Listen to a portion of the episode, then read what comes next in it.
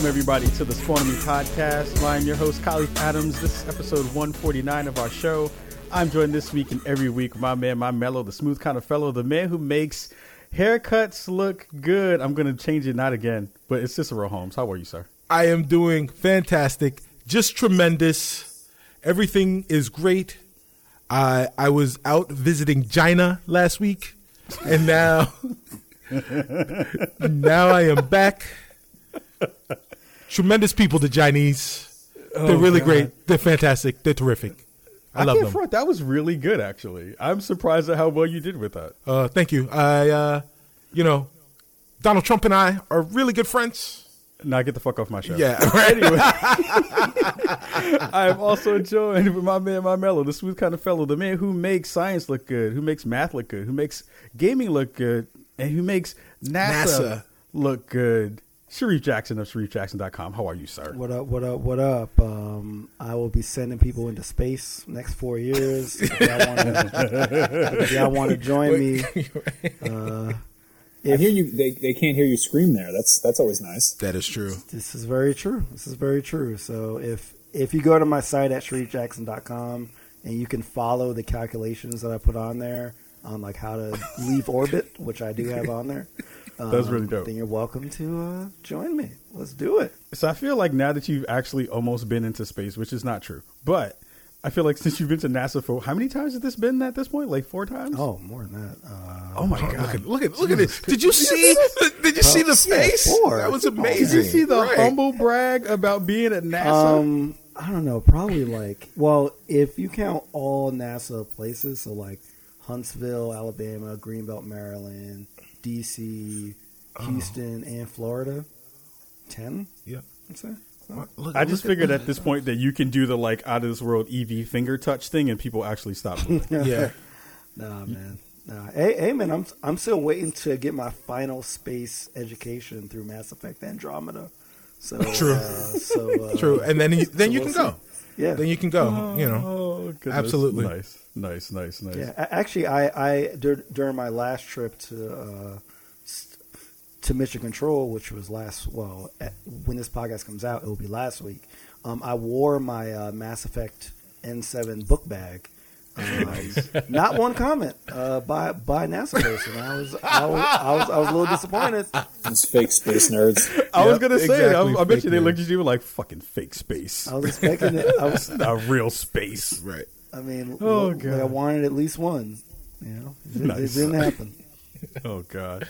Well, well, thank you everybody for listening to last week's show. Uh, we had a great time talking with everybody. Thank you for all the folks who came through on social media and gave us the real deal Holyfield about the show and told us you guys suck and everything was wrong. I was like, hey, we tried. We Right. tried. Yeah. There you go. We tried. Yeah. But thank you again to everybody who listened. And this week we have a super dope show for you, a really cool guest. And C is going to introduce them to you today. Yeah, well, you may have heard him uh, speak a second ago. Uh, if if you're watching the video, you already see him. So pretend to act surprised as I introduce him. Um, this guy is really an awesome dude. Uh, originally from Connecticut, uh, he his formative years were in California. He was uh, formerly of Rev 3, formerly of Destructoid, currently the host of IGN's Up at Noon, and the host of IGN's podcast Beyond. Greg And- Miller. Right. and uh, he is also one of the four hosts of the Comedy Button podcast. Uh, in 2008, he was Dora County's Raccoon Catcher of the Year. Ladies and gentlemen, Mr. Max Scoville, how are you today, Hey. sir? I'm great. Thanks for thanks for having me on, guys. Yeah, right on, right on, man. Oh, my goodness. Yeah, you know, 2008 was kind of a blur for me. I don't. I probably caught a lot of raccoons. I don't think it was. A, I got into some trouble that summer, so you know. I, um, you know, uh, so I'm going to immediately insult our guest and say, fuck you very much, because for about seven months, I was telling people that a group of raccoons is called a business. So, bravo to I you, mean, sir. It's like an alternative raccoon fact, you know. yes, yes. Uh, alternative raccoon facts is what Max Scoville is all about. Um, don't, don't just believe everything you read on the internet. That's how World War One got started. you were the originator of the fake news, and they started with raccoon facts. So, I- well yeah. done, sir. That's why I don't work for Discovery anymore. They found out I was firing off lies about animals. Oh man, all those Nat Geo contracts just got ripped up. Oh shit, that's great. That's awesome. That's awesome. So how you been, Max? How's everything going? It's going good. It's um, uh, 2017 is off to a, a busy start. Um, uh, you know, there's there's news. they keep making it. Um, I don't know. It's I've been. Uh, I did that thing where I like I, I totally prepped myself for like 2017 is going to be different. It's going to be I'm going to get out, roll out of bed, and I'm going to get in shape and do all this stuff. And like I'm I'm going down to LA for uh, the third time this year next week. So like, I don't know what I've been doing. Like I'm like I haven't had any time to like, figure it. out. I've been like flying around all over Wow. the place and you know, Wow. Jeez. um, yeah, things are good. Things are kind of. Uh, I've, I've been at IGN for two years now, which completely flew by. And uh, yeah, Comedy Button just turned five. Mazel, Wow. Mazel. Yeah, Word. It's, I uh, remember you had that announcement. You're like, "Yes, I'm coming back to IGN," and people were like, "Oh shit, Mike's gonna come back. This is gonna be real cool." It's been, it's been you said two years and it's flown by. Yep. Has it has it has it been you know what you kind of expected getting back in the game and, and, and doing Uh, that kind of stuff? I mean, it's been it's been awesome. Like I, I hang out with Brian, my best friend, every day. Like I, He's amazing. I saw him. I mean, we it's stupid how much we spend, how much time we spend together. Um, I saw him, what like ye- yesterday afternoon or something. Like we we shared a cab over to his neighborhood because I was meeting somebody, and I was like, "Well, see you in like nine hours, probably." You know. Uh, you know, Right. so um, that's fun. I mean, doing up at noon has become like just a wonderful kind of fuck off hour of the week. Uh, this week we, I mean, we're we're always kind of like trying to get weirder with it. Um, I bought this Barbie doll that comes with a, a dog that takes little shits. Uh, like they, I guess they ran out of ideas for Barbie, so now she just has to pick up dog turds. Um, but I mean, I guess that's progressive, you know. Right. Well, there you go. She's got to scoop it up herself. Yeah, she's got like these little like little trowels. Wait, is this like is this like make sure you get to stay on on welfare, Barbie? Like you get to go work outside and like work to land and do stuff so you can keep your benefits? I had to pick up like- garbage. Work I- I release like- Barbie.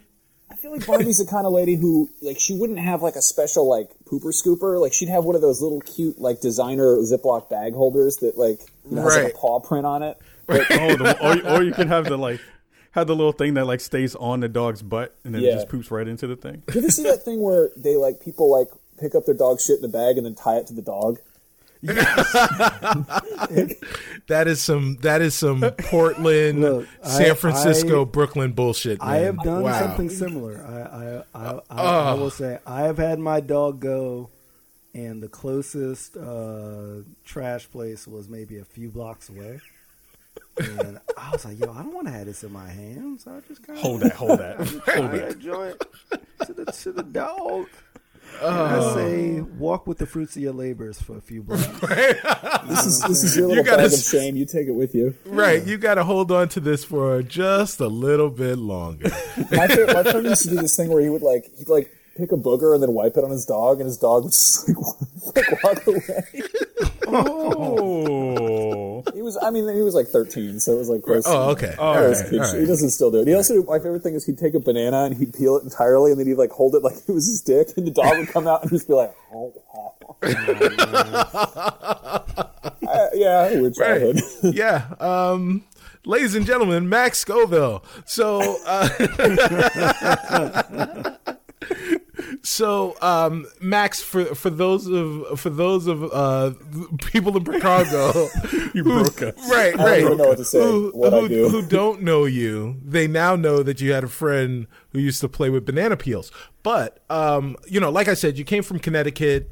Um, but your your entry into games media was exactly was very rough.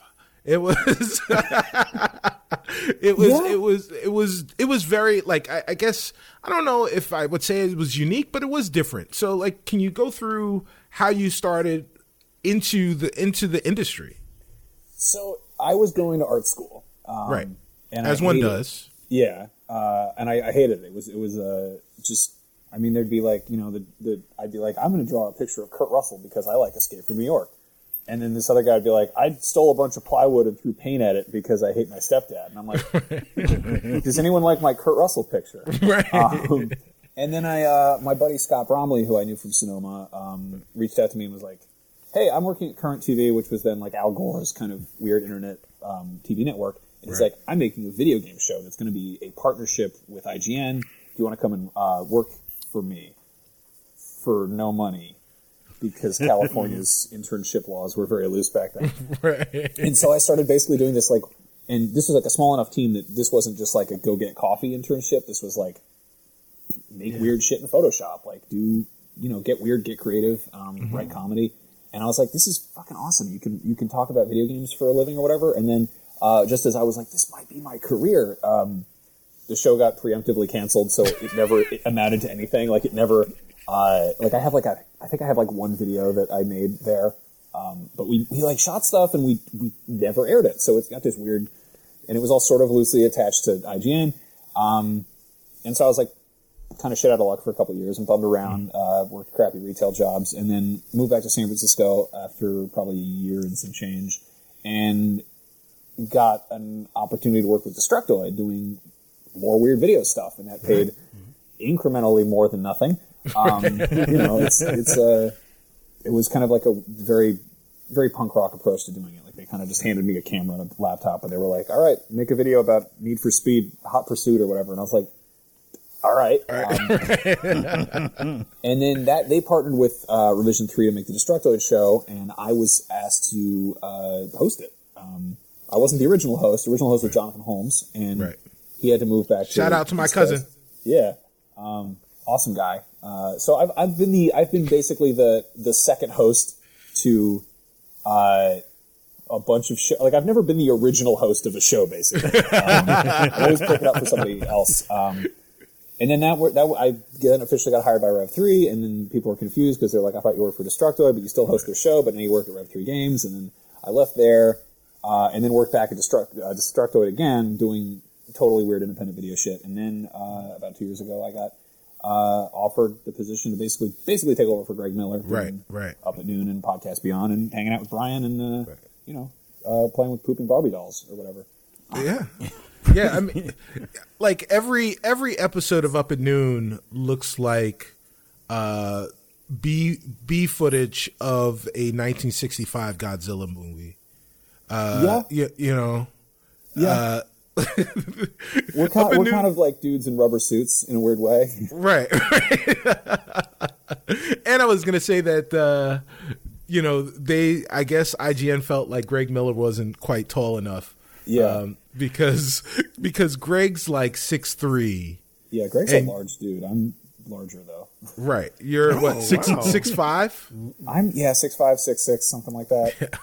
I one up in and everybody. should not be working on camera because I have to interview people and do this weird like power stance where I just look like, I'm, like standing spread eagle or whatever. awesome, awesome. Now, now, um, so, so I, I, I loved kind of hearing about your adventure into the into the industry, but even kind of before that, what were like some of your gaming habits like? Um, what were like some of your favorites as a kid? So my whole, my favorite like anecdote about this is I grew up um, I grew up pretty poor um, and my mom was kind of like a single mom and I, she was not wild about video games. She's like those will rot your brain or they have guns in them or something. You know, like the kind of typical mom you know view of games. Um, so like I never had like I never had my own shit, but I go to my friend's house and, and you know play with play with uh, his Super Nintendo. My my best friend in Connecticut, who I live next door to, um, got me into like you know Zelda, Killer Instinct, um, you know Secret of Evermore. Uh, you know, I watched him play Final Fantasy VI, uh, and then he got a PlayStation, and it was kind of like I'd go over to his house and play with his video games, and he'd come over to my house and we'd draw and play with my toys and stuff. And now it's weird because my job is to talk about you know video games I played at his house, and his job is he illustrates Lego boxes. That's awesome. So like if you go to Target, you see like the Avengers set that has like Ant Man in the corner. Like he drew that. That And is it's so just- cool. Yeah. That's awesome. That's dope. Yeah, I mean, I've always I've always loved games. I remember, you know, my mom would go grocery shopping, and I'd be like glued to a copy of Game Pro and obsessing over, you know, postage stamp size screenshots. And um, you know, uh, mostly had a PC uh, in like high school, and that was kind of a chance to get into. I mean, I played a lot of ROMs because they were because I had a shitty PC and it couldn't run actual games. So I'd like, you know, I'd be downloading like Alfred Chicken for Genesis and fucking with that. And um, I read a lot of Seanbaby and through like high school and college, and I loved like his just Right. crazy take on on you know games and everything. So that kind of got me interested in uh, just you know weird, weird goofy shit. I've always had friends who are a little bit older than me, um, Yeah. so like I had this kind of hand me down upbringing. Um, you know, like I'd have friends who'd have like, you know, they were, you know, they grew up like early '80s, and I, or you know, they were born like early '80s, and I was I'm like a mid '80s baby. So like, I learned about you know GI Joe and Transformers and shit, sort of a little bit, even though it's a little bit older than me. Right. Right. Um, yeah. But yeah, That's, I, nerd shit. Yeah, I mean, exactly, exactly right. The the the weird thing about you is that like you are able to articulate juvenile shit in a way that makes a, a person who is a kid at heart feel smart. Like I don't know, it, you know, like I, I it's Thanks, I it's- think. yeah, right. it's it, it really is meant as a as a compliment. Um, but but like, in in one moment you'll be talking about you know a Barbie doll that that has a dog that poops. But in the in the other moment, you'll be talking, you know, waxing philosophically about Kurt Vonnegut. Um, like how did how did those worlds collide? You know, obviously being a juvenile is is one thing, but Yeah. like how did how did uh video games and and and and like the serious thoughtful Max Scoville how Um, did those things kind of marry themselves into who you are today I mean, you can take the you can take the art school kid out of art school, but you can't take the you know art school out of the kid or whatever. Um, right I mean, I just I always grew up like being very creative, and I, I drew a lot. And it's actually it's weird because I would um, I I would always design games as a kid, and it wasn't like it wasn't like mechanically. It was like, oh, I'm going to draw a bunch of guns. I'm going to draw like oh, like I'm going to draw cars and hoverboards and crap. And like it was like I have an idea for a video game, and it was always kind of the pieces, but never like how they kind of came together. So I was always thinking, you know, very very game wise. Um, and uh, I don't I don't know. Like I've always kind of I've always believed in having like a, a balanced diet when it comes to uh, you know pop culture and art and um, I've always been very prone to like figuring out where stuff came from, um, like kind of following the following the cord back to the wall. Uh, so to be like, oh, you know, I love Star Wars, and it's like, oh, well, Star Wars was you know borrowed a lot from you know like Kurosawa and you know westerns and Flash Gordon Yeah. and stuff like that. Um, and I mean, like, it's cool when it kind of jumps the tracks too. Like, um, I got I don't know what got me into it. I think because it was because it had cartoons on it. But the first Gorillaz album that came out in Right, 2001, Yeah. um, love that record, and like that got me into zombie movies because he samples or they sample a bunch of like George Romero stuff on there. Um, and then it also got me into Tank Girl because he did, uh, you know, um, Jamie Hewlett, you know, drew the Gorillaz, and like Right. it was kind of kind of weird that like a, a fucking uh, pop record could lead me to like '70s zombie cinema. Huh. Yeah, I mean, I, Wikipedia is a, a fun a fun thing to get lost in.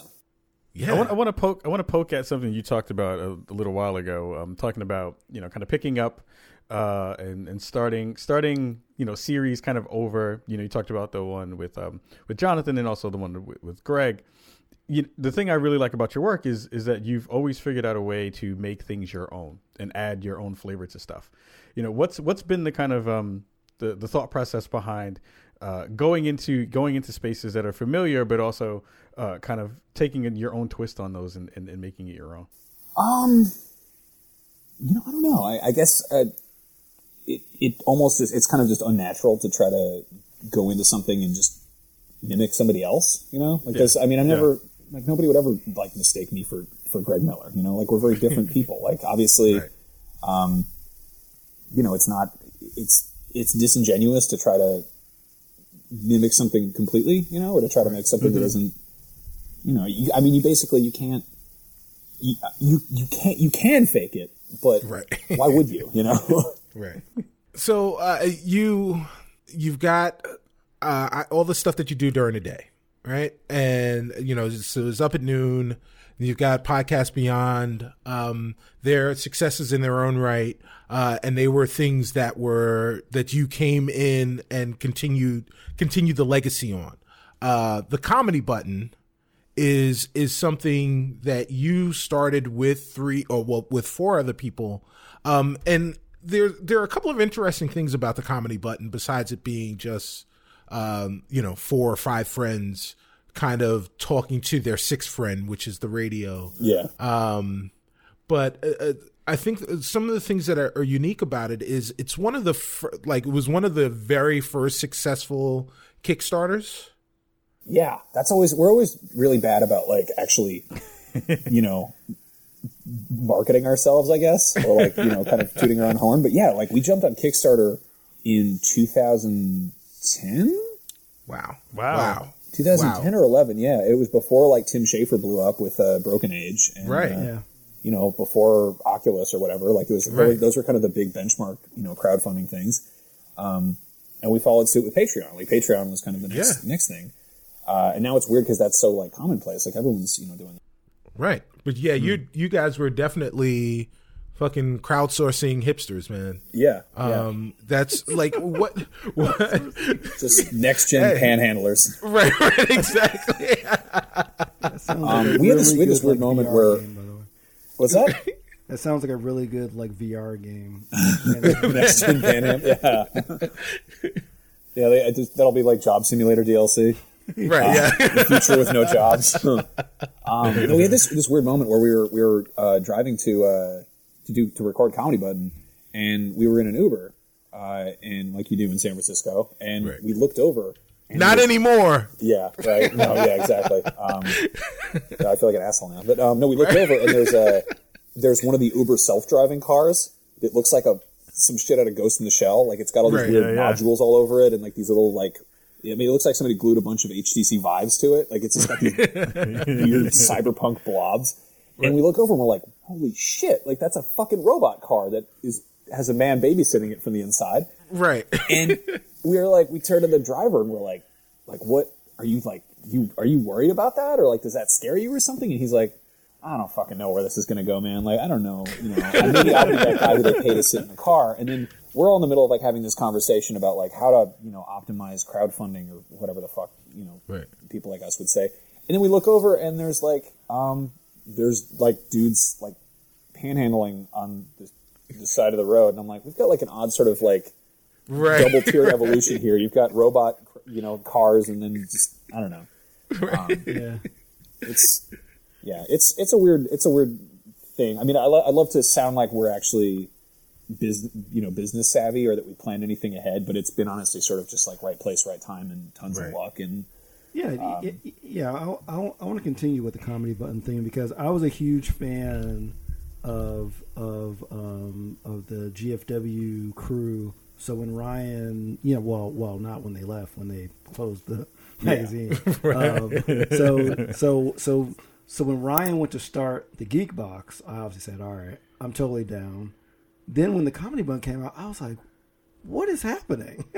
you know, um, it it was like really awesome, but at- but at the same time, I was always like, if it's just going to be a straight comedy podcast, um, you know, I didn't really listen to that many other straight comedy um, shows, but the but but the comedy button it does it in a way where it never feels forced or like just like super awkward. So like so like I'm like really wondering um you know how how you feel like that like uh, you guys actually achieved that because I feel like especially at this point a lot of comedians do have podcasts and a lot of them are not good even if the comedians are good Right. yeah, I mean, I think that the the key thing with um, with the comedy button is that we didn't. I mean, it's always been sort of this, you know, mutation. Um, I mean, it is it is the continuation of, of GFW Radio and of GameSpy Debriefings, and um, both of those were theoretically, you know, video game podcasts, but they kind of you know relished in going off topics. Um, and when Comedy Button came along, we we named it we named it Comedy Button. That was I think that was Scott's idea for SEO purposes because people are like, I would like a funny thing, comedy or whatever. Um, and uh, you know, it worked out okay. It's funny because we're still we're still listed in games and hobbies under video games. Right. Right. We don't. We're literally not allowed to talk about video games on that fucking show. Um, like that's. I mean, when I started working at IGN, we like basically made like we didn't. Um, you know, we didn't want to sound like. Um, you know, like we're gonna. I mean, I was. Repl- I was. You know, I was replacing Greg, who was. Uh, doing kind of funny, which was like kind of a you know it was a similar thing. It was like this started as like a weird side project you do with your friends, and they were wary of me being like, ah, you know, fuck you guys, I'm gonna go do you know comedy button. Um, so we're basically like, hey, we don't like we don't talk about games on the comedy button. Like we don't need to. It's cool. We're we're just we'll talk about whatever we feel like talking about. Right. Um, but like I think that the um, what's what's key to the show is just that we have fun doing it. Uh, I've always I think like we've always tried to figure out a way to like describe it, and you know obviously in an elevator you're like oh it's a comedy podcast, but it's really more of just about growing up. Uh, and I mean you know we've been doing it for five years, and we've been figuring out how to live life and. Uh, you know, it's it's a, it's it's a strange thing. I think somebody once described it as basically the Breakfast Club if the Breakfast Club was spread out over a series of years and there were no girls. yes, and it's and it's equally as white yeah, no, yeah, there you go. Yeah, with with Anthony. Yeah, yeah. Anthony, So, so we first met Max at GDC a couple years ago. You were coming out of, I think, Moscone West, and you were digging into your phone. And I rolled up on you, and I was like, "Give me your wallet." Oh, no, I'm just playing. and, I like, and I was like, "Hey, Max, I really appreciate your work. I really like what you do. Thank you for what you do." And you gave me a really interesting uh, look, and it was of kind of surprise. Um, it, it was it was cool to see because you know uh, we are fairly young to the industry trying to get in and have gotten whatever kind of foothold in but folks who we really appreciate their work uh, we always kind of think that hey these folks are like getting a lot of people who say you know thank you for your work did you do you feel like it's gotten to a point where you've been able to kind of uh, sit with where you've gotten uh, kind of see that you have all these these really cool folks who really dig your work uh, and kind of like taken that and absorbed it and was like, all right, I, I have some people who really like what I do, and uh, it's it's kind of cemented me in the kind of the kind of thought processes of what we talk about games, media, and, and, and games entertainment now. I mean, I like, I, I mean, I, I never, I never get used to it. Like it's, it's, I, I never want to be the guy who's like, oh, thanks a lot, bye. You know, like just, I, like I always, I always appreciate it. It's, it's always like kind of this wonderful, like, uh, you know, like anti venom to the shit that I get on YouTube or like in comments. You know, like there's so much, Yeah. there's so much like toxicity online. So to like meet another human being and have that, you know, have a person come up and be like, hey, like I appreciate a thing you do. It's like I appreciate you saying that. You know, like that's that's huge. And like, um, I don't know. Brian and I are, are still like like we'll go to events and stuff and we'll, we'll meet people and it's like you know it's always just a it's the best feeling in the world. Like it's it that's that's where it like that's where it, it feels like it's it's paying off. You know, like it's um, and it it can be very easy to forget that. I mean, pe- people on the internet are just are, I think, more negative. Uh, or like the people who, are, who who like stuff are, are like, you're more likely to leave a shitty Yelp review. You know, Right. Yeah, yeah. there are those people who are like, "Oh, the empanadas were the best," but like more, more likely people are like, "My boyfriend got food poisoning and he was shitting himself for a week." people will make accounts just to say something mean or angry. Right. Yeah, yeah. I, ma- I make it a point to roll up on folks who I really, uh, especially like their stuff, and I'm like, I will tell you because I know you probably don't hear it often enough, Yeah, no, it, and, it's and I and I hope that they appreciate it. absolutely anybody who anybody who doesn't is a fucking asshole. So Fair enough. Speaking of fucking assholes, let's talk about uh, Trump. Right? So, so you know, so you guys are on the West Coast. Um, you know, Ka, Ka, and and you, Max. Um, Max, you are in like um, progressive capital West, um, Yep. and and probably even more so than New York. Um, even you know, even though people are super progressive there, there are a lot of conservatives. Um, but I feel like the filthy rich people in San Fran are just as crunchy as as the poorest bastard that's you know like just finished shooting heroin or whatever. Yeah. Is, you know, needs a think that? That's what's, that's what's like really like, um, that's what's unsettling is that there is still that like that old the old money in San Francisco. right. Yeah, yeah. Right. You know, lots of you know tech fuckers who are like, ah, I invented the you know the app that does your laundry for you or whatever the fuck. it is." Right. But like there are still like those like old like you know like real estate moguls or whoever Yeah. who are. Um, I had a, um, a friend of mine's uh, one of my coworkers' wives was um, she swung by the office at IGN and like it was like end of the day. And I was like, oh, what are you what are you up to? Like, how's work? And she's like, oh, it's great. I'm I'm working remotely. There's a wine bar down the street that I was just at, you know, answering emails from a wine bar. Right. Uh, Nice. She's, she's like, normally this is fucking awesome, but apparently everybody who voted for Trump in San Francisco was at that wine bar, and she's like, I had to leave because just like hearing them like talk about it, and it was like, you know, it was just old, you know, old cranky out of touch people, like, Right. um, but yeah, it's I I I, I don't know, it's Well, well, you you know, I mean, specifically, like the the the all the shit is crazy. Like I I, I tweeted out last week that uh, you know I don't know what's worse the the reality of today or the fact that I spent the last the previous ten weeks convincing myself it wouldn't be this bad. yeah, Like you know, and and it's actually worse than I was. Like I pretty much knew that it was going to be bad, but like this this Muslim not ban, um, this travel ban, um, you know, it's affecting a lot of people. And and I personally work with a lot of people that are from India, and we had a conversation today at work discussing whether or not it was going to neg- negatively affect the contractors that we've got overseas. We, I've got uh, people that work across the hall from me that went back to India to get married, and we're honestly not sure if they're going to be able to come back. You, you, like, Yeah. how is it? Have have you guys had those kinds of conversations in IGN? Um, is it personally affecting any of the people that you come across during during I mean, uh, you know, it's day to day? whatever the opposite of, of you know a rising tide raises all ships. It, it's I think when uh, you flood the whole fucking planet, most of the animals die or something. Right, Um, right. but uh, yeah, like I mean, even my um my my colleague Alana, like who's from Australia, she's on a work visa, and she doesn't know like, and she's like a you know she's a white chick, like she's not Right. she's not like a, a Muslim dude from the Middle East or anything, like right. Um, but she's like, what is this? How does this affect my me? Like, am I allowed to come back? Like, am I allowed to keep working here? Does my visa become Yeah. like? And I don't know. Like, visa stuff is like, you know, that's like taxes turned up to eleven in terms of like paperwork and bullshit.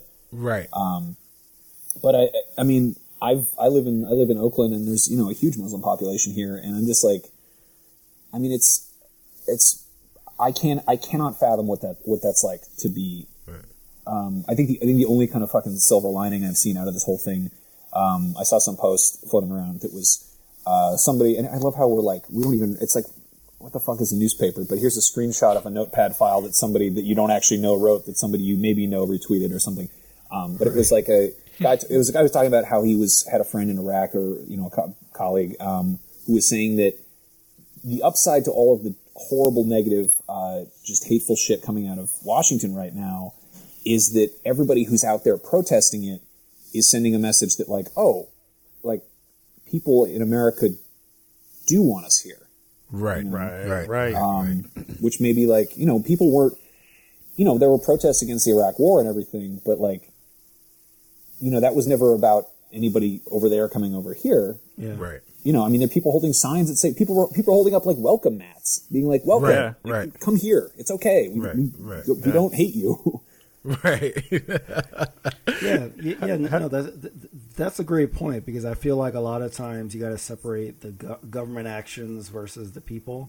Sure. Um, I remember the first time that I left the country um, was around the Bush era, and I remember people in Europe and in Africa kept asking me about Bush, and they kept like saying like, like, do you agree with the stuff that he does, and like, you know, and like, you know, they always said they always kind of commiserated with me because they said, "Yeah, we don't like what our what our like dictators or like uh, military governors do, do either." But like, if if you're an American and you hear that you know that like th- that like North Korea does this, I'm sure every North Korean person isn't down with what what Kim Jong is doing. You know, like Right, right. like like uh, it's it's it's it's like the people usually feel differently from the government. Yeah. I mean, what gets scary is when it just becomes so thoroughly indoctrinated. Right. Yeah. Right. There's a there's a documentary about about North Korea that I haven't actually seen, but my fiance watches a ton of documentaries and then tells me all the, the cool parts. Um, but there's apparently they did something where they they were basically following families in North Korea, and like they're so like they've they've had all the government stuff beaten into them so much that like you know the the power goes out and they'll be like. Damn Americans, and it's like Right. did, we didn't fucking do anything. right. Right. Um, but I mean, it's cool with, with like social media, and I mean that is that is the the upside to the fact that we are constantly bombarded with it, and we are constantly seeing, uh, you know, it's it's awful when there's a tragedy and you see something thousands of miles away, and you're like, I can't help, I, I feel powerless, and you want to just mm. do anything, and it's you know people always you know they're like you know doing fundraisers, and it, it gets emotionally exhausting, but on the flip side, when there's something like an outpouring of support for you know for a cause, it's not just you know it's not just noise. You know, it, they're Right. Mm-hmm. and it's not just Yeah, one- it's not just Fox One of the News. nicest being- things. Oh, I'm sorry. it's- I'm sorry. oh, sorry. I um, hear that last part. yeah, it's not just like Fox News being like, "Oh no, they broke a window because Milo Yiannopoulos or whatever is at the at Berkeley." I want, I want him to be uh, Milo Papadopoulos. Mal- uh, if I mean, if I can't pronounce that guy's name, that, that makes me feel Fuck good. him in his nose. Anyway, okay. but one th- one cool thing that I've seen from the gaming community has been, um, especially the gaming press and gaming industry, has been, you know, a lot of folks try to stay away from politics and try to play apolitical. Uh, it's been really nice to see everybody kind of up in arms with pitchforks and like this is not okay. Um, has has that been something that's been a sentiment around the office and amongst your kind of Oh, yeah. cohorts Um, and, and folks? Yeah, we. I mean, IGN uh, does try to stay pretty, like, pretty, Right. you know, apolitical or whatever. Um, but I mean, in, internally, like, you know, everyone's we're like a bunch of fucking San Francisco S- SJW liberal cucks, according to our commenters or whatever. Um, and I mean, it's I don't it I, it just it sucks because it's it doesn't feel like it, it's not American values, you know. Like, To be like, don't Yeah. don't come in, we're full. Like, okay, I mean that's like Arizona maybe, but like, Right. um, right. but yeah, we. I mean, I, I love it because it is it is a uh, not it's a not diverse enough you know industry, um, Right. Yeah. but like you know it, it is uh, it's people make games all over the world. Like Rami Rami Ismail from um, um, Vladimir. yeah Vlambeer, Nuclear Throne, um, all those games. Uh, I he's he's fucking awesome. Like he's uh, and he's he's you know devout Muslim and it's he's also like disarmingly like I don't know. I mean, I, I- I'm guilty of it. Like, I have my, my preconceived notions of what how a Muslim behaves, and then I go to a like an E3 party, and he's like, you know, shouting about how much he loves Destiny, and you know, telling me about like pranks he plays, and I'm like, oh, okay, yeah, um, Yeah, he's one of the first pe- first people I met when I started when we started doing the show, and he is the nicest person on yeah. the planet. he's like he's a, he's a very special dude. yeah, um, Yeah. absolutely. So, speaking speaking of uh, games, um, you know, before we let you go, where where do you see where actually where do you find the time to game? Because you're you're not doing a lot of reviews for IGN anymore. Um, you're doing, you know, obviously you're doing podcast beyond. Um, I'm I'm assuming that you're prepping a lot for for up at noon uh, to destroy all monsters. And um, so, when do you find the time to game? And you know, obviously, you're doing the comedy button, Yeah. uh, uh, in the evening. So, like, when do you? How do you manage that? Uh, it's it is a it is a challenge. I should be doing I should be doing way more like remote play and mobile gaming. Honestly, right. it's weird because there's just a lot of like I don't I don't play games at work that much. Like occasionally I do a live stream here and there. Or we do like Right. let's plays, but um, we have. I mean, it's not like I think there's this mentality that like IGN gets a, a, a, truckload of review copies for every game, and it's exactly the opposite. It was easier to get my hands on Really? games when I worked at smaller outlets because outlets are typically a lot of a set number of, of games, even the big ones. Um, but yeah, like, I haven't turned my PS4 on since the maybe a week. I don't know. Like, and, and it sucks. I was out of town all weekend, and uh, I've been getting home late all week, and it's like you know, it's I obviously want to sit there and play video games. I'll probably play a bunch on like you know Saturday or something, but uh, it can be it can be difficult to find time to to jump in and um, you know get get into games. I'm playing Yakuza right now, Yakuza Zero, Sure.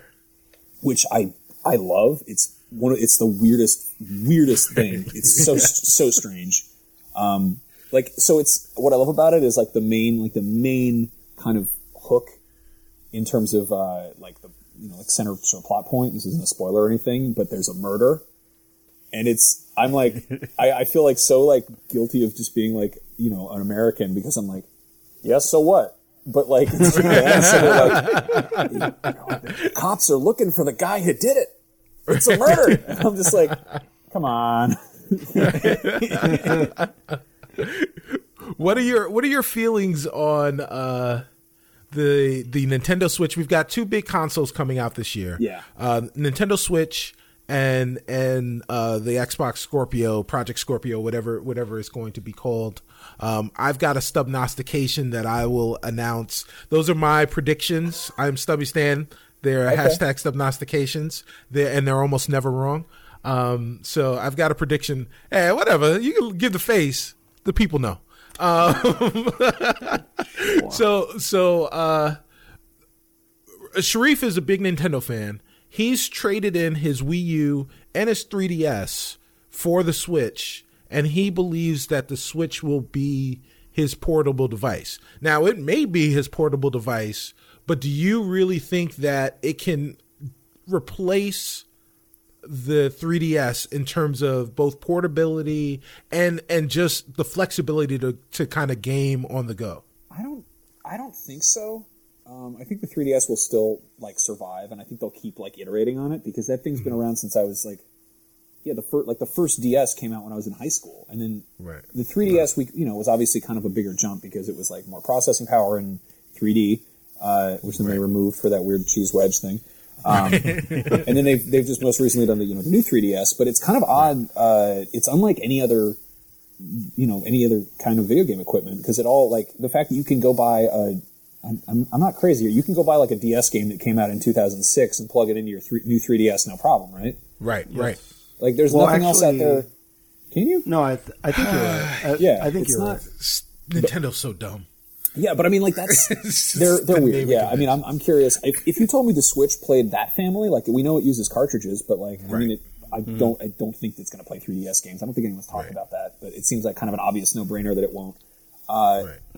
but I think the Switch will. It has its own place. Um, I don't know if the battery life is up to snuff for being like a full portable thing, but it. I mean, then again, if it's anywhere near as successful as it seems like, like the hype around it seems way, way more than the Wii U did.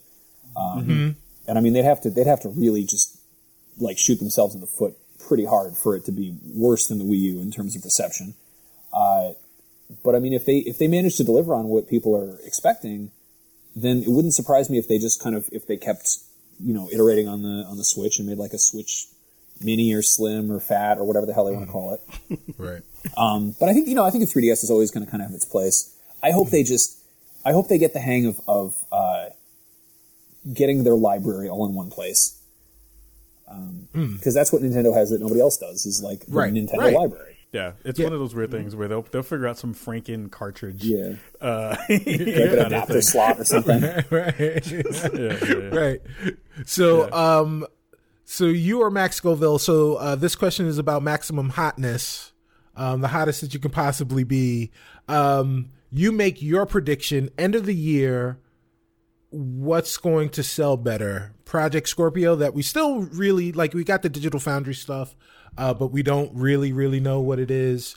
The Nintendo Switch, or do you think that the PS4 or PS4 Pro will will reign supreme at the end of the year? You know, from the holidays on. You know, holiday season. Um That's a tough one. I think that I think that PS4 is going to keep going. Because like it, it got the first it got the first foot out the door. Um, and Right. I mean, like I found myself almost almost wanting to buy a PS4 Slim. Uh, like they had a bundle. They're like, oh, you can buy like you know, Uncharted 4 and a little baby you know PS4 for you know 250 bucks, and I was like, Right. that was quick. But it, I mean, it wasn't really. It's been out for what almost four years now. Right. Yeah. Um, I'm I'm completely like up in the air about what the Switch is going to do.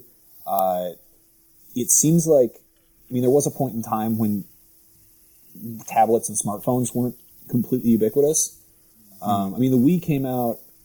I might be wrong here. The Wii came out before the uh, before iPads were a thing, right? Like, Yes. Well, Yes. actu- well, the, well, the Wii came out 2005. right, Right. Yeah. So iPads definitely were before the before iPad. iPads. Yeah, yeah. Yeah, So, I mean- definitely because iPads were after iPhones. Yeah, and like mobile gaming then was, um, you know, people, you know, played Game Boys and, uh, Right. PSPs. yeah. I mean, the PSP always felt like if, I mean, if that had come out, if that was going to be a thing that was invented post iPad, it would have almost definitely been more tablet based.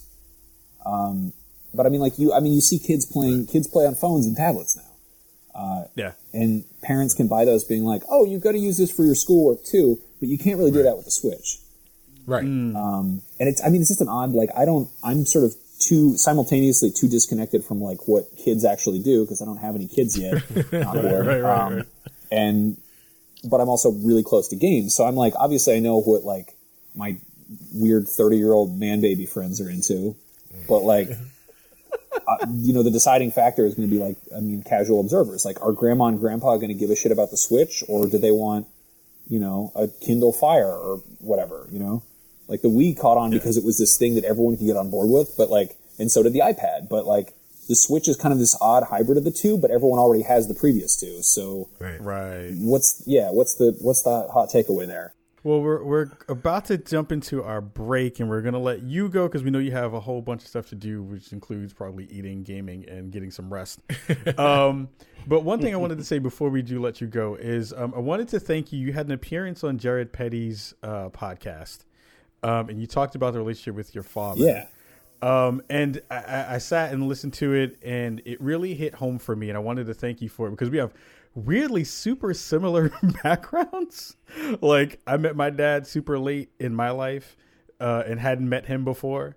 Um, so it was cool to kind of uh, have him in my life for the amount of time that I did, and it was also very cool to hear um, how you two had a chance to bond and, and kind of grow a relationship um, later in life. So thank you for that. You're welcome, Um, really wonderful story and, and it was really heartfelt and i think one of the great things about what you do in the industry is that you do have this open book and you do tell people exactly what you're thinking and your feelings about you know yourself and your life and and that that to me is really refreshing and, and i hope Yeah, that I mean- that's something that a lot of people can take away from your work. You're work welcome. Um, weird, weird sort of uh, postmort on that um, the the episode of Pockets Full of Soup I did with Jared. Um, yeah so I showed that to my fiance Jen, and I think she passed it on to my dad and my stepmom, and they watched it, and they apparently were like just crying and being like, "This is wonderful." Aw. And then my dad proceeded to send it to my half siblings, who I haven't really gotten to know, oh, and wow, my yeah. my fucking half brother, who I've since gotten to started like talking to a little bit, basically was like, "Huh, so that's what Max is like. I should probably get to know him." So like doing the podcast actually managed to start like opening up my relationship with my, my siblings. So that's I'm probably gonna have to jump on that that show again sometime and talk more That's about amazing. that. Like, yeah, no, That's- I literally was I was great. texting Jared about that like a few days ago, just being like, uh, I don't think you realize how big of a deal this is. Like, That's fantastic. but yeah, very cool very very cool if i see you at a gaming a gaming thing i'll, I'll share the full story but but thank you again for that that was real, that was real dope real Yeah. dope. well, thank you guys for having me on. This has been a hoot. Yeah, uh, I mean, yeah, yeah, really appreciate it. I, you know, personally, I want to say, uh, I met you at E3 this year. Uh, you were just incredibly nice to me, Aw. incredibly genuine, and and uh, you know, I felt like I knew you uh, because. Uh, full disclosure, I am a patron of of the Comedy Button. It's one Ah, of the member of the very few. Yes, exactly. One of the very few uh, things that I contribute to on a monthly basis uh, is because you know you guys give great value, um, and um, you know, and I believe in you guys. But I've you know I I've listened to every single episode of the show, and it's one of the few podcasts that I've listened to over the last five years. Definitely. Well, um, you know, things yeah. come and go. Thanks for thanks for sticking with us. You know. Yeah, yeah. Um, you, you know, you guys are awesome. You are awesome, and uh, you know, really want to thank you for your time. Congratulations on all of your success, both Mm-hmm. at work and and you know outside of work, uh, and in your personal life, man. You know, Mazel Tov. uh, You know, things are. Uh, are moving together for the Yeah. Scoville. So, Yep. uh, congratulations, man. Well, and, thanks. uh, yeah. You know, we, we really, really loved having you. Um, I'll punch Brian in the arm and, and tell him to come on the show. right on, right on. Do that. Um, yeah, yeah, that'd be great. Uh, yeah, tell uh, tell Bricago where they can find you on the uh, social medias. Um, you can find me on Twitter as Max Scoville, where I will. Uh, I'm, I'm doing this cool new. Uh, it's a kind of a self improvement uh, program where I, I say the meanest thing I can think of about Steve Bannon every day, and oh, hopefully. uh, I am. Can you Patreon that shit? Just, it's like an advent calendar of hate. Um, right. Yes. but yeah, uh, I'm, on, I'm on pretty much Max Scoville on everything. Um, you can check out uh, the Comedy Button. Obviously, that's on iTunes. It's uh, on patreon.com slash comedy button. Um, and then uh, up at noon is every week on uh, IGN or on YouTube or whatever. Uh, I'm all over IGN. Um, We put out a lot of stuff, so it can be hard to track me down. But uh, I'd also do, uh, you know, podcast beyond about. Um, you stop that right now. my, my fiance is literally wiggling her ass at me like a weird rabbit or something. right. It's time for dinner, apparently. Um, podcast about schizophrenia. yeah. There's no- nobody no there, woman in the folks. room. I'm just losing my mind. Right. Um, yeah, that was uh, like IGN, like just a big IGN letter just floating up there. Um, yeah. Thanks for having me, guys. This has been, this has been a blast. And, um, Thank you. Thank you so Awesome, much, man. Uh, we'll see you soon, hopefully. All right, take care, guys. All right. Take care. Cool, cool. Bye. All right, everybody, we are going to take a break. Uh, we'll be right back after this.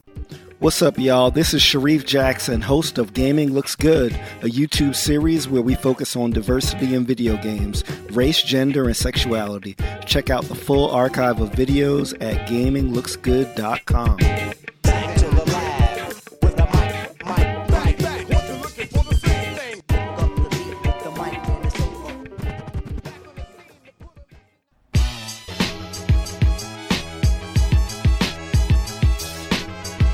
Hey guys, this is Milton, host of the Slovenly Gamer podcast, where I talk all things gaming and nerdy, from anime to zombies and everything in between. You can find me on iTunes and SoundCloud at Slovenly Gamer.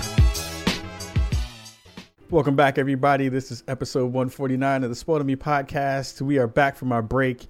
Uh, we have to thank a huge thank you to Max Scoville coming and hanging out with us this week on the show, coming and hanging out and becoming a permanent resident of Chicago.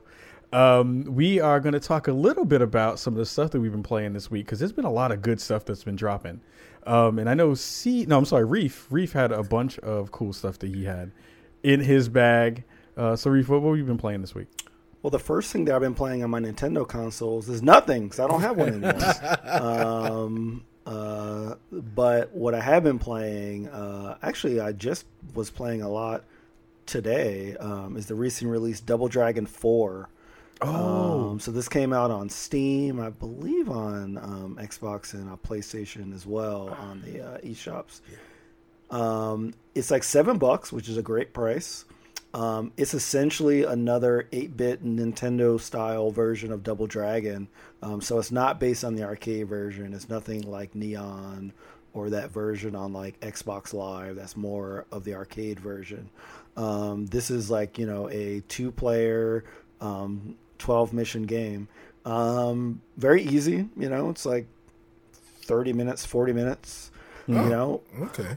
but for seven dollars, I feel like it's a pretty good deal if you're into beat 'em ups. I mean, the uh, music is actually pretty good. Um, one cool thing about it is that as you play either the story missions or there's like a uh, horde mode essentially um, where like uh, you just keep on fighting w- waves and waves of like uh, enemies you actually unlock different characters you can play the full game as S- so i beat the game once as like a billy and then I played the game as a Williams.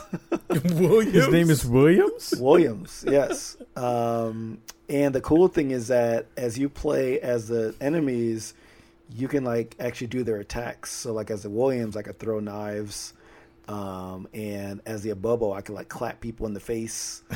Um, and, and and also Abobo. also shout out to Abobos in this game because this is the first Double Dragon game where they I know no one has ever said shout out to Abobos, but but um, that's the name of this. That's going to be the name of this episode. but um, shout out to the Abobos in this game because these are the most mobile, agile Abobos. in the history of Double Dragon.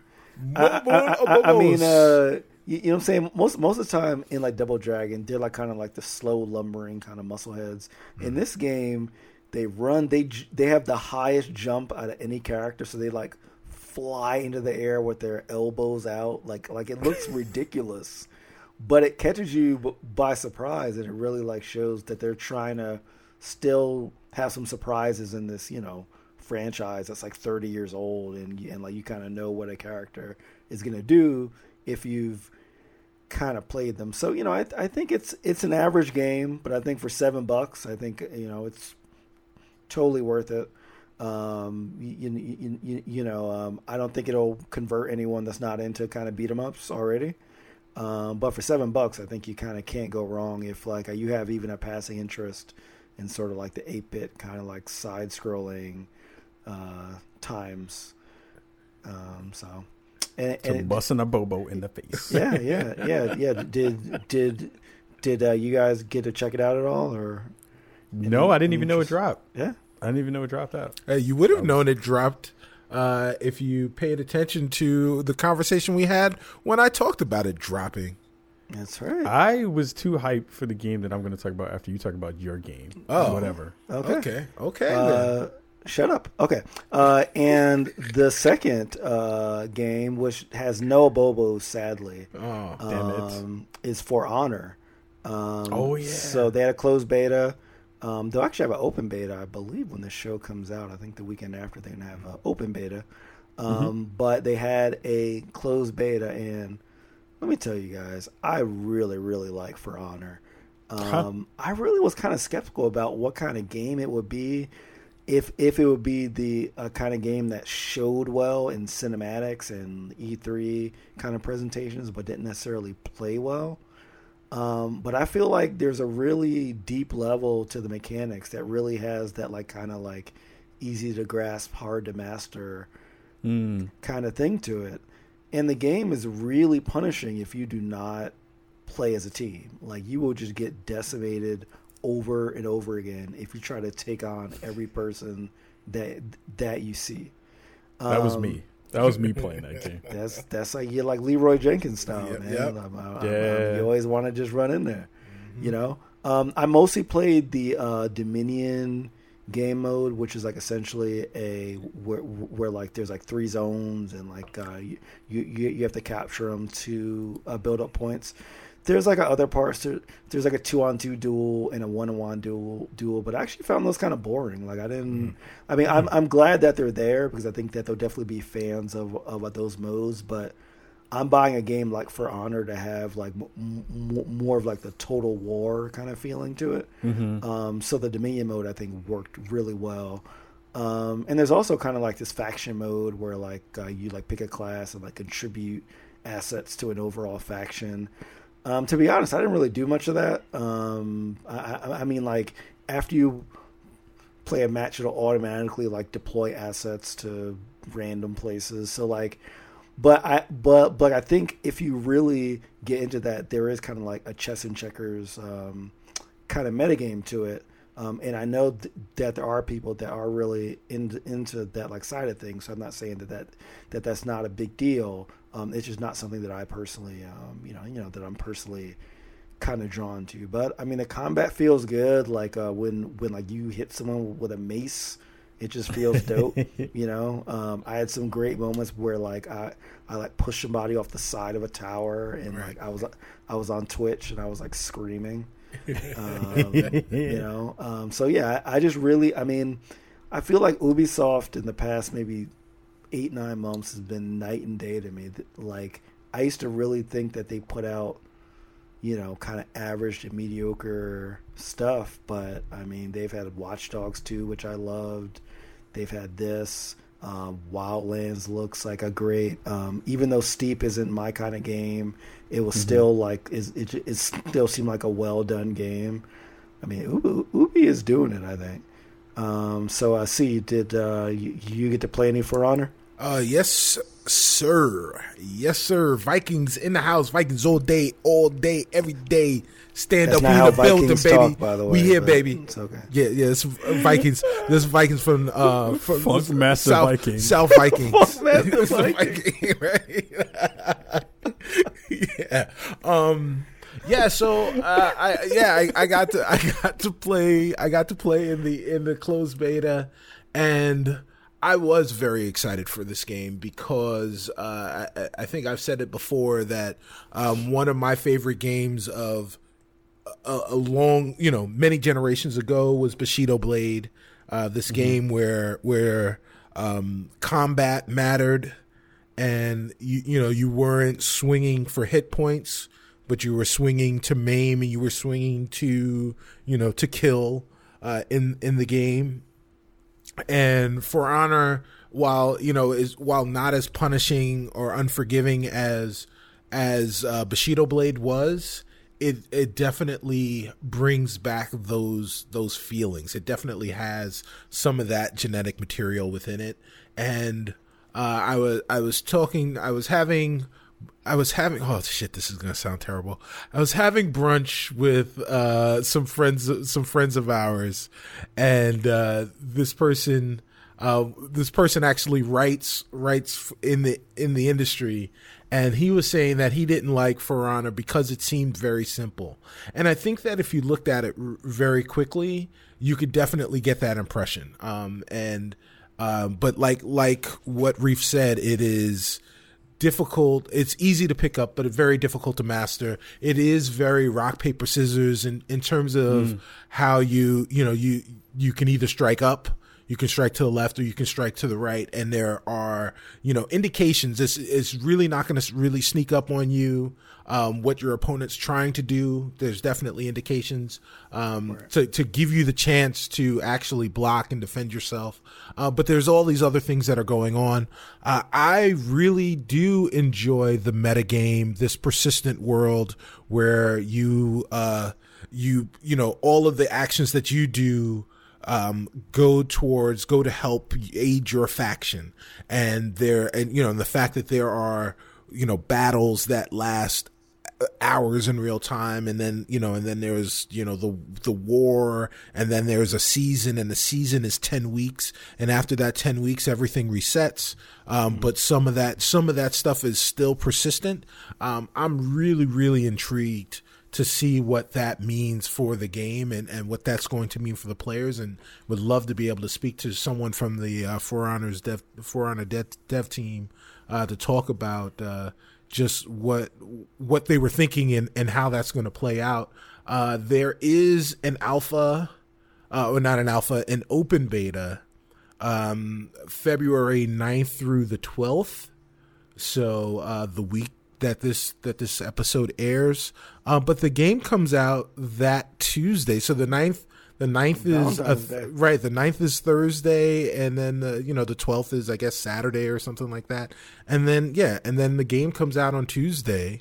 Uh, the- super weird. yeah, the you know Valentine's Day, and and it, it kind of it harkens me back to the conversation that we had.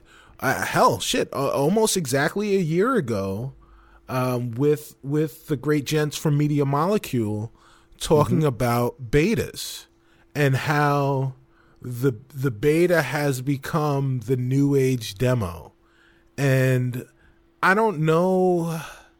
I don't know how I feel about it because you know, and I, I, I, I ah man, I can't fucking speak, but I can't. I, I, I feel the same way today that I felt then, which is I understand what a beta is supposed to be, and and a beta is not supposed to be the thing that gives you a full indication. It shouldn't be the thing that determines whether or not you're going to buy a game Yeah, right. because because that's not what it's there to do. But if these if you know while we're praising Ubisoft, I I love just about everything about this game. The you know the the uh, environments, the way the animations, everything everything that you get, the cutscenes before the match, the cutscenes after a match when you're playing in Dominion. I love the two v two stuff that you can do. Um, I, I think that this the game seems really really great, but I'm holding out judgment because I haven't actually played the game. I've played old versions of this game, and I don't know if I I don't know if I like the fact that you know the it's one thing to have the closed beta two weeks before the game is released to test the servers, stress test things, kind of find some bugs, do some tuning, tweak things. But if you have a beta uh, in qu- in the biggest of quotes two days before the game releases, what the fuck are you fixing before the game before the game is is you're able to sell it? It's it's I think it's more of a marketing and semantic thing to be honest. Like I feel like it's like for example, I think about how how like the Resident Evil 7 called theirs like beginning hour or mm-hmm. 1st mm-hmm. hour and they mm-hmm. patched that demo and, A and- shit ton of times. And, and I guarantee that some of that went into the full game. Sure. They could have called they could have called that a beta, but they didn't. I feel like if For Honor just just called this next one a preview or something Right. like that, um, because the game, I mean, from a user perspective, even through the closed beta, it felt done, It did. Yeah. and it felt Yeah. way better than the alpha that that I played earlier. Um, and I I agree with you. I feel like the, the term beta has really become more of a marketing thing that, like when uh, gamers hear it, they're like, "Oh my god, it's a beta," you know what I'm saying? And it's more like a hype buzz thing. Like for some reason, that carries more weight than demo. like I don't know when that changed, but it it just does. Well, I think Yeah. I think one of the things they said, and I'm sorry, kind of, you know, we're we're keeping you from talking about the games that you're playing, but Good. but but but one Ain't of the played things, nothing. right? One of the things that I think is is uh, is the difference is that demos have to be this, pu- you know, this completely produced not not necessarily vertical slice, but essentially a vertical slice, a portion of the game that they have coded and and you know and QA'd and tested to to guarantee that it works, so that they can put it someplace and give someone a a you know a uh, a small chunk, a bite-sized morsel of the entire gaming experience. And if you call it a beta, you can just put up the engine and just, you know, drop the engine out there and say, you know, here's the game, here's here's a build, go and go and play. Uh, and this, you know, this build works well enough. Um Yeah. But but yeah, I mean like if you're going to call it a beta 2 days before the game is released, Yeah, you better you better fix some shit. I wonder, like, I wonder if it would be better if they were just like early access. You I know what I mean? I think they call, if to call it a preview, I think works perfectly fine. If you call it a preview, as as Reef said, then you know then that's exactly what it is, and this is a taste of what the game is. You know what the game could potentially be when it releases in 48 hours. And if you like, if you like It's what you see. right, right, Not If- done. right, you know, if you like what Wouldn't you be, see, it would be, then- it would be something that'd be really cool though, if they gave you that beta two days before, and then when it hit retail, because it's already gold, Right, Right, right. It's already gold. Definitely, If it if it if you got the game and it was totally different, totally different. right. It's, a whole right, different it's, game. So, it's an RTS in space. it'll be like top down, right. yeah. isometric. Eight bit. Word. That would be real dope. That would actually be really Yeah, dope. that would be hilarious. just to just to fuck with people. Yeah. But I, I got a chance to play some of it too. Um, it is it is the first beta that I have deleted really quickly after Wow. I started playing it. Um, I like it. I, I don't want people to think I don't like it. Eric Pope, I love you. I know where you are on the internet, and I know we had an almost fight on the argument, but I love you, Eric. Um, he's he's on the community team for for Ubi.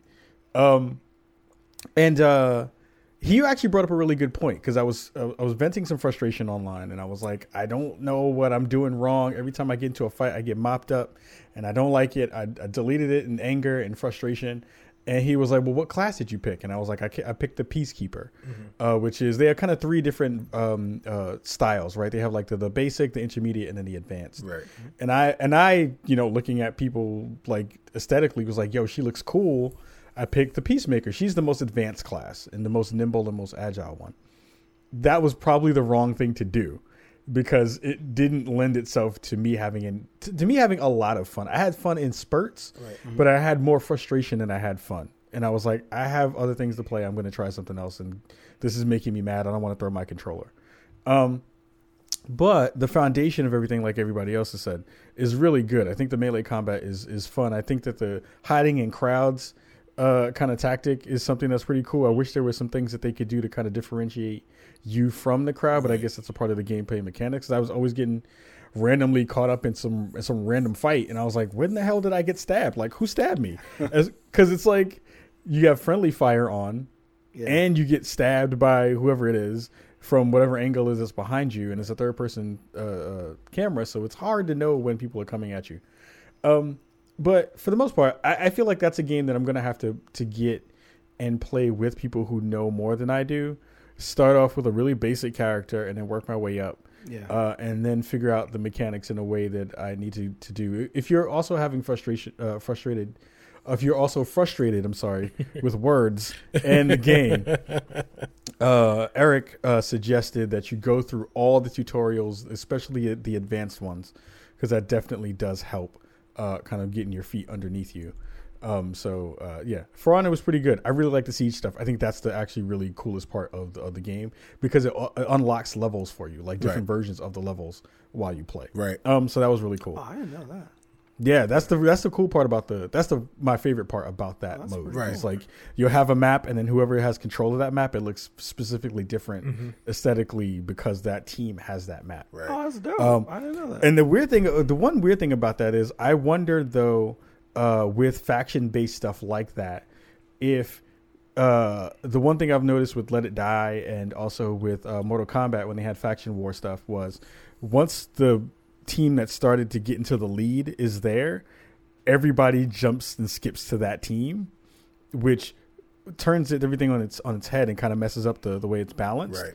I hope that they have figured out some ways to kind of figure that out, or So- I hope they don't say anything and just flip switches and let everybody kind of get whatever they want, so that everyone Yeah. can see all the maps. So, So. um, when it comes to leaving your faction, there Yeah. is a penalty Okay. for for leaving factions. I don't know how what it is or how harsh it is or uh, Mm-hmm. you know you know how that works per se. But uh, They'll probably put like a tag over your name that's like Funk Fa- Funk Master, right, right. Funk Master Funk Viking. Master Viking, Funk Master Samurai. Um, Oh, so I did also. Speaking of Mortal Kombat, I did also play a little bit of the uh, Injustice Two beta. yeah, Um, so Did you find justice? I, I, found injustice. Um, I, you know, uh, she she uh, she was working. She was working at the bodega. Injustice. Injustice Jenkins. Um, did you have a Did you have a little brush? right. And you right, brush your yeah, hair every right, time you saw her. Right. Uh, uh, uh, Were you Joe Torre? Right. um.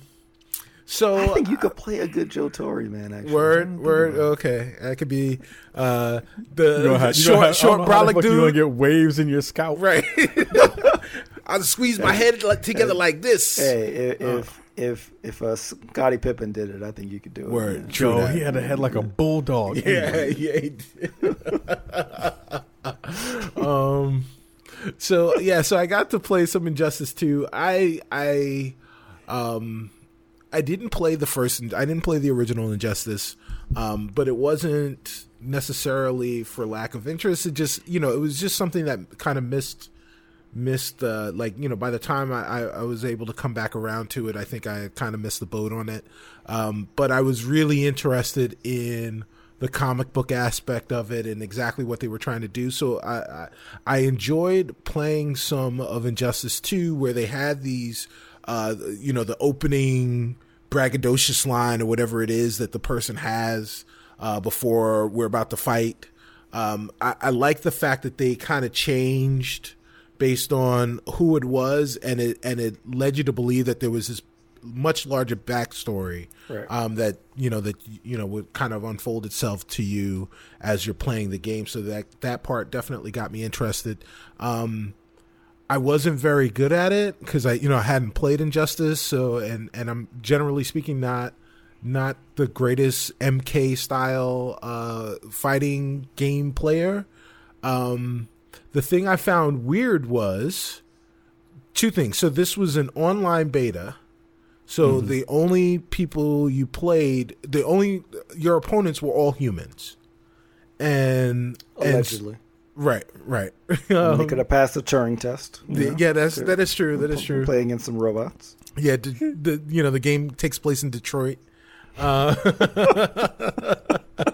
but but so so that part was interesting. What I found even more interesting and and and actually frustrating is the fact that there was no uh, tutorial area or an area where you could practice.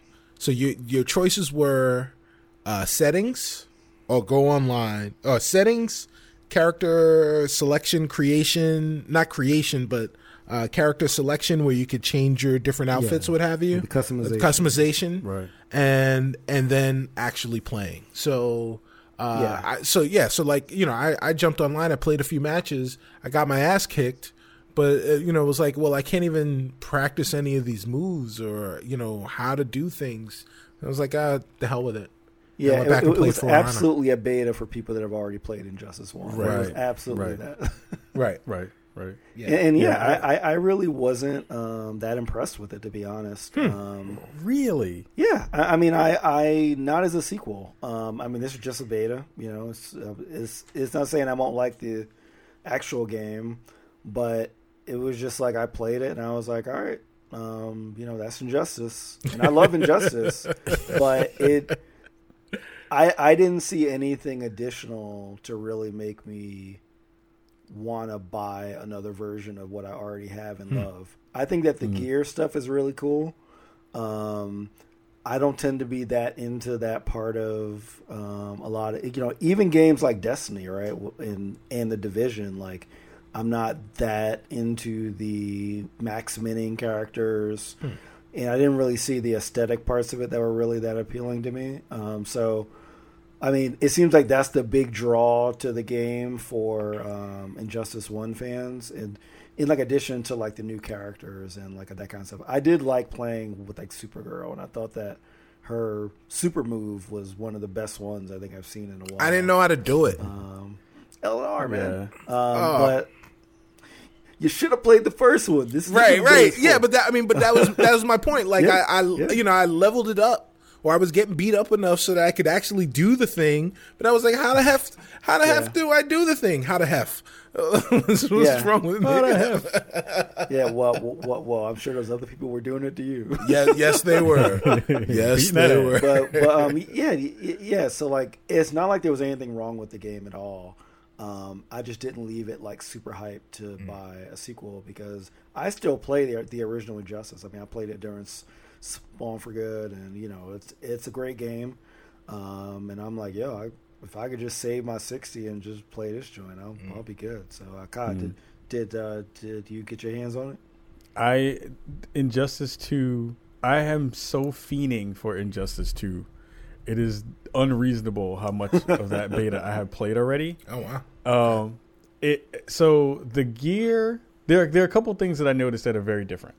So it got a really, really good boost in uh, graphic fidelity, which is Oh, something yes. that It looks a people people. It looks really, it looks really good. Whatever they did to the engine, whatever they did to the facial uh, featured stuff, it looks freaking phenomenal. The gear stuff that's in this game, what makes it super cool is, um, so I was playing mostly. Uh, uh, I was about to say Spider Man. Wrong game. Uh, I was playing mostly uh, Superman for most of the time I was playing, and I was running through, you know, going through all these battles and stuff. And whenever you win, or I think whenever you win or you lose, you still get gear, Yeah. right? Yep. Um, Every game. and it'll pop up in the screen like in the like in a, a picture in picture on on the side, right? And it tells you what that piece of gear is and also what stats it has. So like you can be better defense, better armor, better strength, and all that stuff. Um, so the crux of that game is you know you can max out or you can you can level up different statistics that you have uh, that'll make you uh, different than your opponent, even if you have the same character. Usually, that's the one drawback is that everyone has the same character and you're and you're very much the same. Um, I was playing Superman and I had gotten uh, a better cape, which aesthetically looked really dope. Um, it's well, hold on though. I got a dope cape. My cape was mad dope. Yes. Uh, I got a, a new uh, a new chest piece with an S on it that gave me more strength. Uh, the coolest part about it, that something I didn't know, was so everyone has a super move. Uh, I got a, a a part or a a new super move basically in the game. Really? So so Superman. So it's not a new one. It's a variation on the move that you have. Okay. So usually Superman, when he comes onto the screen, he flies, uh, you know, across the screen horizontally, and punches you and then throws you into the sky, or whatever. right. Right. Most times, you know that move is coming, so you can block back. Mm-hmm. Uh, my version of it, I grab a meteor out of the sky, hit you from uh, from, From a the top, top. down angle, and then I do my move. Oh, that's dope. So it's a okey doke for people who are expecting people to just have that one move. You're like, oh shit, I have a whole different move than you told than you didn't even expect. So eh, that stuff is so dope. They just updated it, uh, updated the beta today as as when we're taping on Thursday. Uh, so Blue Beetle is in it now. Oh, Um. So so you can play as Blue Beetle, which is I was messing around with him before we started to record. They have so many cool small things in that game. I'm so hyped for that thing. It's gonna be so dope. Cool. Uh, I'm real really excited for that. Cool. Yeah, I'm I'm definitely gonna check it out some more. I mean, I read that this might go for like a few weeks, actually. Yeah, Um, yeah. so they're gonna I- keep adding characters. Yeah, so so I'm definitely gonna continue to check it out. I I just hope I find something that really hook, that really hooks me about it because I really do like Injustice. Like I think it's one of the best DC properties outside of comics. like basically, Yeah, the Um, lack the lack of a way to kind of spar is is rough, but it's so stripped down. That, Yeah. you know they don't they don't really want you to do that. Yeah, yeah, and and and uh, and, and and see in in the first Injustice, I mean, they have a training part, they have a single player, they have multiplayer, they Right. Have, they have move lists. You can save them to play on your screen. They have all that kind of stuff. Yeah. So Yeah, There's it- moveless in the beta too. yeah, they're moveless in the beta, but you know, but the problem is that you can only look at the move list while you're in the game playing another human. So you can't be like, "Hey, time out. Let me." you can. I mean, you can try. I, mean, right. I had somebody say that to me that today. He was like, "Hey, wait, hey, wait, hey, wait, my D-pad is broken. my D-pad doesn't work." I was like, "You better take this fist. Right. Too bad for that. You better take this beating. You better take this beating. I, I don't got no time for you to figure out your goddamn D-pad. Take this ass whooping and leave." so um yeah so uh, In- injustice injustice 2 is is coming out at a good time um may may 16th is uh is when it's scheduled for release and hopefully it hits that date uh we know that another game that we're kind of surprised uh kind of surprised everyone is uh prey from bethesda yeah. is uh, scheduled to release. I think the May week 5th, May fifth. I thought was was the date. Yeah, that sounds about right. Um, so uh, I mean, that was really surprising because uh, you know they they announced that game in a surprise trailer at E3 last year, and it'll be out before E3. So you know, here's Bethesda doing it again. Um, so you know, good for them.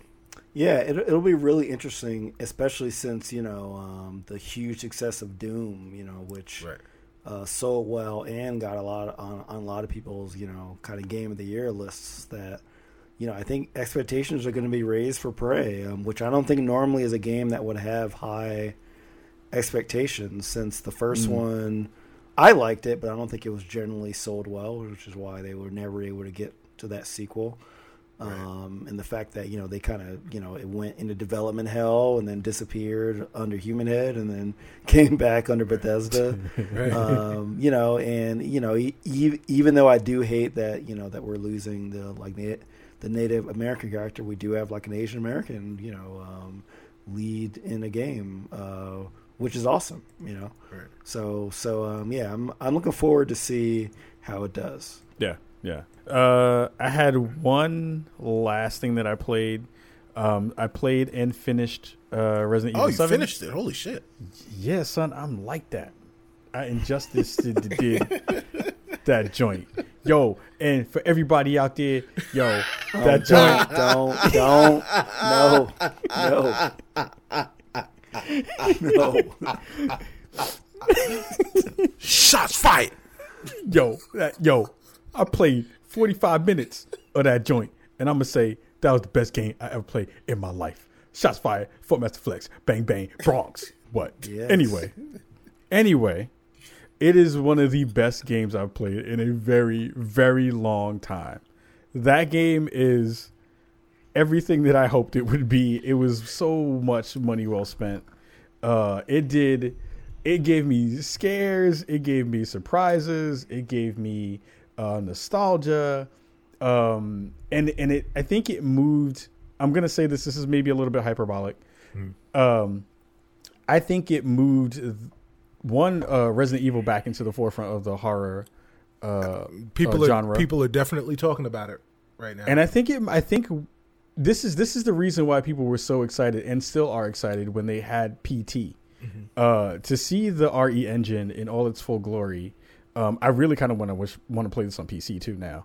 Um, they did so many cool things with this game. Like it, it is it is something that I think it's a must play. Definitely on my game of the year uh, list already uh, for 2017. And it's the And first game I'm- you play. Holy Shut your shit. face, yo.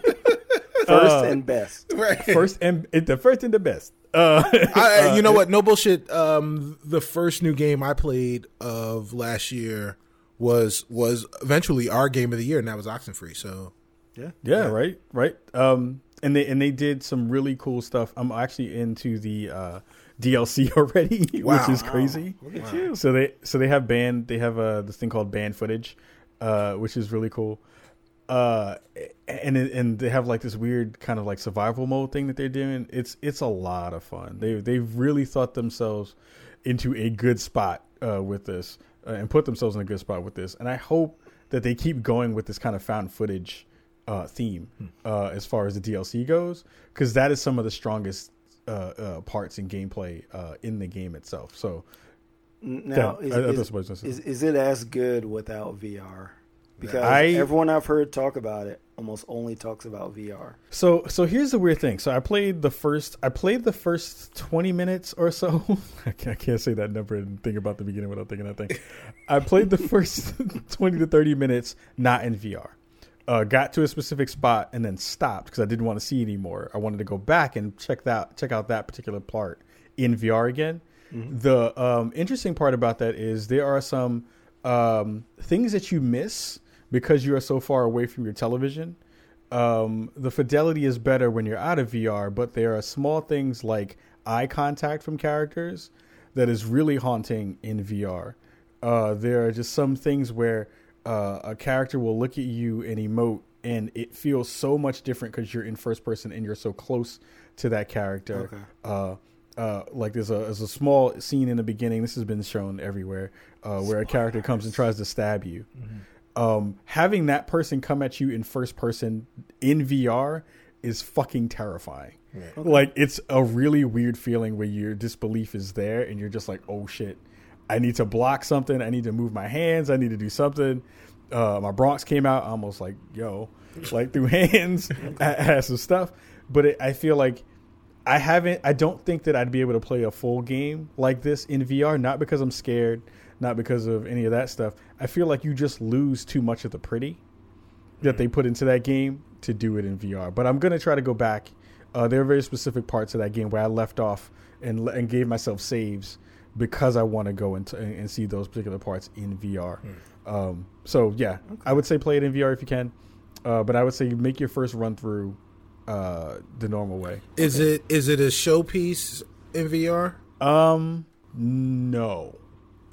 I think currently VR is best done when it's not trying to one to one mimic or or t- mimic exactly what other gameplay is, Sure. Or what normal gameplay is. Uh, it's the reason why games like Thumper and Super Hypercube are, for me, way better in, vo- in volume, are way better in VR than they uh, sometimes are in not VR.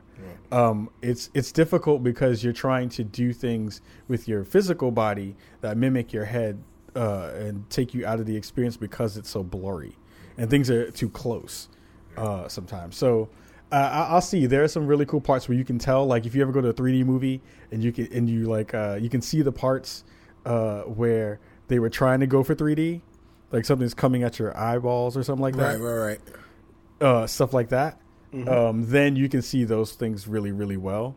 Um, but I think that for the most part, um, uh, yeah, I would say definitely if you have PSVR, experience it in that. Uh, you know, see what it's like. Um, I didn't have nausea like I did the first time, uh, which was good to notice as well. Um, so they might have done some something right before it. Maybe they put something in their beta that changed it before it went to retail. Uh, but uh, the, yeah, characters are good. Uh, gameplay is good. The Baker family, really quickly before I, I, I end it off, the Baker family is one of the coolest, scariest things in that game. There was a great uh, review from IGN. Uh, uh, shout out to Chloe. Uh, where they talked to, where she talked about the characters that are like like not the monsters are the most uh, uh, uh, uh, scary, and that totally is true. That is totally totally Yeah, true. I'm really curious to play this game because you know I I only played the uh, the demo though I did play it multiple times because there's like different endings for a Yeah. demo, which is crazy. yeah. Um, Not a beta. but but I still don't have a sense of exactly what's in the game, which I think is great because I've played every well not every single Resident Evil, but all the major like like Resident Evil games, and they all you know have very typical enemy types. Um, and like I'm like, and you know you don't have to tell me if they're true, but I'm I'm, I'm like, are there zombies in this? Are there regenerators? Are there like I don't know if it's just you going from this family or if there's more of the traditional like monsters in the game. Are there like shotguns? Like I I have I literally have no idea it. what's gonna happen in the game. I'm not going to no spoil idea. it. I'm not going to spoil it, but what I will say is that one, the the the well, the game's narrative wraps itself around itself really, really well. I, it, it's like usually when you go and find the things that you read in the game, right. it doesn't really add to the story and doesn't tell you what you need to know to kind of wrap up the small parts that you don't know. Right. This game does that very, very well. And that, I think that's that's the part that I, when I left it, uh, I was like, that was a full featured experience. Like that felt like everything was very well crafted, very, very thoughtfully crafted, uh, and that things were were put in place. Uh, expe- especially when it comes to story and narrative. So that was that, which is something you don't think about when it comes to Resident Evil because they're all kind of just like, well, the Umbrella Corporation, they did it. That's Yeah. it. Right. Yeah. So really, really well done job, Capcom, and, and shout out to everybody who worked on that game. That game is dope. I might dive in, man. I, I've been kind of going back and forth, but I think after like I've, I definitely want to get it. It's just like you know I'm trying to balance my money a, a little more than I'm doing like Yeah. like on my own business and not just buy every game like I'm used to doing. Yep. um, but I'm thinking with this one, I think I might might have to jump in. And I think uh, it's worth it, and I'm sure. I'm sure since you're going to probably play it on PC, that there'll be a sale soon. Yeah. That's yeah. just the way things work. It'll you'll be a sale soon, and you'll probably be able to get it fairly cheap. Yeah, that's true. Yeah, I saw that like the like like this isn't on the PC, but the Last Guardian has like a permanent price cut to to forty dollars. Should have been the initial one. I know. I, yo, I keep saying that there needs to be a space for every game. Doesn't have to be sixty, man. Right. Like Right. some games at forty, like a Last Guardian. Some games should be like twenty, like one two switch. You Right. know what I'm saying? right. Like or steep. don't. Yeah, every game shouldn't be sixty dollars, Right. and they'll do fine. They'll do fine. They'll probably do better. Um, yeah, I, I'm I'm actually very very excited for just even the first quarter of of this year. Um, you know, there are uh, uh, you know just leading up to E3, there are easily five or six AAA titles that uh, I'm personally very excited about, and then there were even a couple in there that uh, that um, you know I'm quasi excited about and may sneak up on us. Um, Yeah, so I mean, lot. yeah, I mean we've got we've got For Honor and Horizon Zero Dawn. Uh, Oh my coming, God, coming right, that. coming out, coming Yeah, out this Horizon, this man. month. Halo Halo Wars Two is coming out this month for those for those of you that are interested. I'm somewhat interested in that. Uh, next month, uh, you know everything everything in Reese World will be Zelda, and and uh, we'll have. Uh, not only will we have Mass Effect Andromeda, but something else big is coming out. Ghost Recon. Ghost Recon Wildlands. Wildlands, yeah, Yep. is, Dude, is coming dude, out. dude, look on the third Zelda, the fifth Prey, the seventh is Wildlands. Oh my It's god! nuts. Wow. it's nuts. Whew, I'm gonna be in. G- I'm gonna be at GDC when that stuff drops. crazy. Eh, I'm gonna cry. I'm gonna cry. Oh my anyway, gosh, yeah, it's it's gonna be it's gonna be ridiculous. So, oh, by the way, I'm not playing Resident Evil um, because uh, the real world is scary enough. Fuck that. Good job. there were no there were no people of color in Resident Evil. Yeah, Are you sure? I sure? was sad. I mean, it's kind Uh, of dark in, in in in that house, man. I mean, look, if there was look, I think if there was to be a, a channel on Twitch that was that was uh, just horror, there'd be two black people in it. Probably be me and like one other person because black people don't fuck with horror like that. I mean, it'd be I mean, it- it'd be Ashley, man. Yeah, yeah, it'd be me and Graveyard oh, Sis. Graveyard Right. sis, man. Yeah. Be up in there. Graveyard says we could take it over. Anywho, there you go. There you go. word, word. So we're about to get up out of here. Um, again, thank you to everybody for for hanging out with us this week. Uh, thank you again to Max Scoville for coming by Absolutely. and hanging Thanks, out Max. with us. Uh, hopefully, we'll be able to see you soon at the IGN offices and all that good stuff. Um, and uh, see, give everybody a see, see, see, me, see, me, see. Uh, can You know, give sometimes I like to social say shimmy shimmy ya, shimmy ya, shimmy ya. Oh my god! Today, ODB is rolling over. He's rolling a dub while rolling, over, in his grave. smoking that crack pipe. Smoke crack, don't you? Uh, so I just want to say, Max Scoville. Max Scoville is tremendous. Great guy, it's Max Scoville. His ratings are fantastic. You can find him on Twitter. I really, I'm really good at Twitter. I'm, I'm- you know, I keep my other Twitter account going. You can go to at Max Scoville and find him on Twitter. You can find at Spawn on Me. They've got a lot of followers. You need more followers. You need to go and find them and tell the people because And, and they like the blacks. Right. They they really like the blacks. You know, Chicago is one of those places, not like Chicago. Not like Chicago. I'm gonna send some people in there. I'm gonna send them in. If they don't take care of themselves, I'm gonna send people in there and we're gonna take care of it. It's a disaster. We need to fix it. We've gotta do this. Because you go, like I said, you go to Twitter, you you follow, you follow me on Twitter, you follow at Spawn on me. I got all the blacks together. I got Omarosa. I've got Ben Carson. He's a really good guy. I've got Steve Harvey. He's got the big lips. I like that guy. Oh. And and then once you're off the Twitters, you go to Facebook. I know a lot of people fake news. Fake news is on. It's really terrible. It's really terrible. Fake news. But on Facebook, you can go to Facebook and you can find Spawn on Me on Facebook. Sometimes you can email when you're doing the cyber. You know, there's lots of cyber. You go to Spawn I don't Me. do the emails, but you can do the emails. You can do the emails. You could cyber with spawn on me podcast at gmail.com. And you Don't can cyber me. That's gross. you could find people and then they do this thing called the podcast. It's a great industry. It's a great industry. The podcasting. The people are so doing right the people are doing so some really fantastic. It's really great. It's tremendous stuff they are doing on there. You go to iTunes with the iPhone, but I don't use that. I use Android. It's really great. but you go to Spawn on Me podcast on iTunes or your favorite podcatcher. You catch the pods you do that, and then you tell your friends, you subscribe, you rate, and you review. You leave great reviews because we only have the best reviews. All our reviews are five stars because we're amazing. Not like Arnold Schwarzenegger. Sad. Sad. Mm. we need to pray for him. And then you pray for us. And you tell all your friends. Thank you very much. Yo, Oh God. one thing, even though Arnold Schwarzenegger's ratings are terrible for, for for The Apprentice, I did read that when he gets rid of people, he not only says you're terminated, he also says get to the chopper. Get to the chopper.